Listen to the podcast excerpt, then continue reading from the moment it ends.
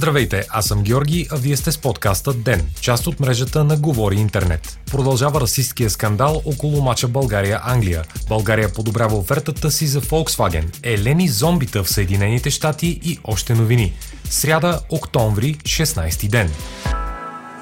Шестима български фенове са арестувани за расистко поведение спрямо тъмнокожите играчи от английския национален отбор по футбол по време на срещата между България и Англия от квалификационния цикъл за Евро 2020. Провела се в понеделник и завършила с резултат от 0 на 6 в полза на трите лъва. Матчът бе спиран на два пъти заради шумни расистки прояви от страна на българските запалянковци. Скандалът вече доведе до оставката на президента на Българския футболен съюз Борислав Михайлов по настояване на премиера Бойко Борисов и провокира световен медиен отзвук. Оставката на Михайлов бе последвана от обиск на централата на БФС от екип на главната дирекция за борба с организираната престъпност с нощи, съобщава нова телевизия. Коментарите относно скандала продължават и към този момент. Членът на изпълнителния комитет на БФС и собственик на футболен клуб Славия Венцислав Стефанов, както и бившият собственик на Левски Тодор Батков, изказаха мнения, цитирани от Дневник, че расистските прояви са били умислена, предварително подготвена провокация с цел свалянето на Борислав Михайлов от най-високата позиция в българския футболен съюз.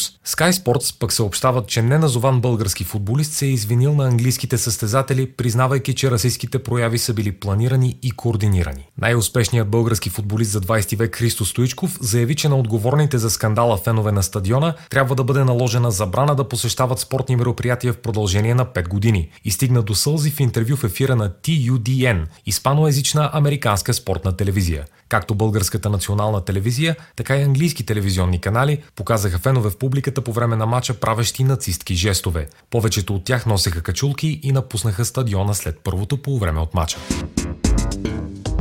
България ще подобри параметрите на офертата си към автомобилния концерн Volkswagen. Това съобщи за програмата на Българското национално радио Хоризонт почетният председател на автомобилната компания в България Росен Плевнелиев. Предложението е за увеличаване на субсидиите от 135 милиона на 260 милиона евро. Според Deutsche Welle, увеличението на държавната субсидия става възможно чрез прехвърляне на парцела, който е предложен за завода на Volkswagen и заема площ от около 800 хектара, към съседната на София община Елин Пелин. Там са възможно двойно по-високи субсидии, отколкото в столицата. Ако се вземат предвид и обещаните от правителството нови инфраструктурни проекти, железопътните връзки и магистралата, българската субсидия може да достигне до 800 милиона евро. Новината идва едновременно с изказването на премиера на Долна Саксония Штефан Вайл, цитиран от Дневник, че за момента няма шанс за построяване на завод на Volkswagen в Турция. Вайл е член на надзорния съвет на автомобилния производител в качеството си на представител на Долна Саксония, която държи над 20 10% от концерна. Причината за променените намерения на Volkswagen е военната офанзива на Турция в Сирия, която Вайл възприема като нарушение на международното право.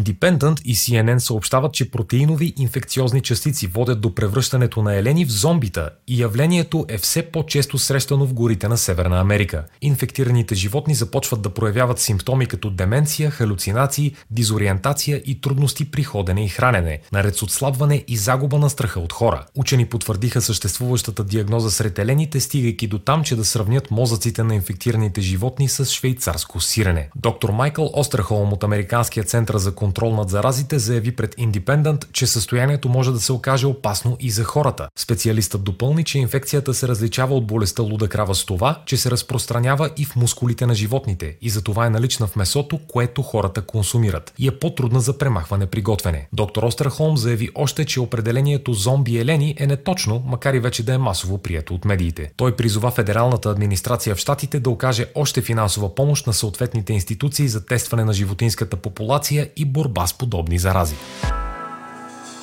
Австралиецът Джок Пол Фриман е в София, след като с нощи беше пуснат от Центъра за настаняване на мигранти в Бусманци, съобщи за BTV адвокатът му Калин Ангелов. Той ще може да остане на избран от него адрес в столицата и ще трябва седмично да се отчита като присъствие в полицията. Австралийските му идентификационни документи ще му бъдат отнети, тъй че няма да може да напуска страната. При излизането си с нощи Пол Фриман заяви, че няма намерение да напуска България и желая да работи, за да се изплаща на роднините на Андрей Монов, за чието убийство бе осъден. Австралиецът подчерта още, че ако делото му бъде върнато за ново разглеждане, ще настоява случаят да се оглави от чужд съдия, тъй като медийният отзвук около случая ще възпрепятства безпристрастността на български такъв.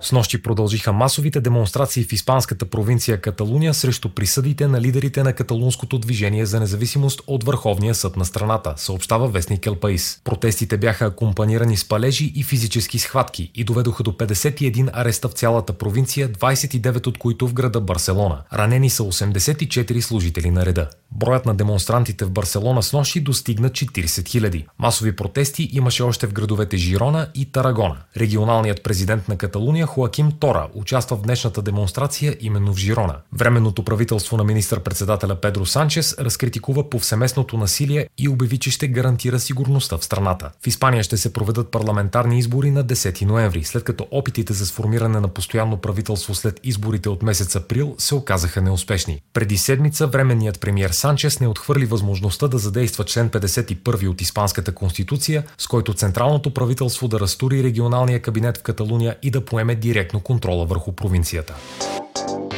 Вие слушахте подкаста Ден. Ден е част от мрежата на Говори Интернет.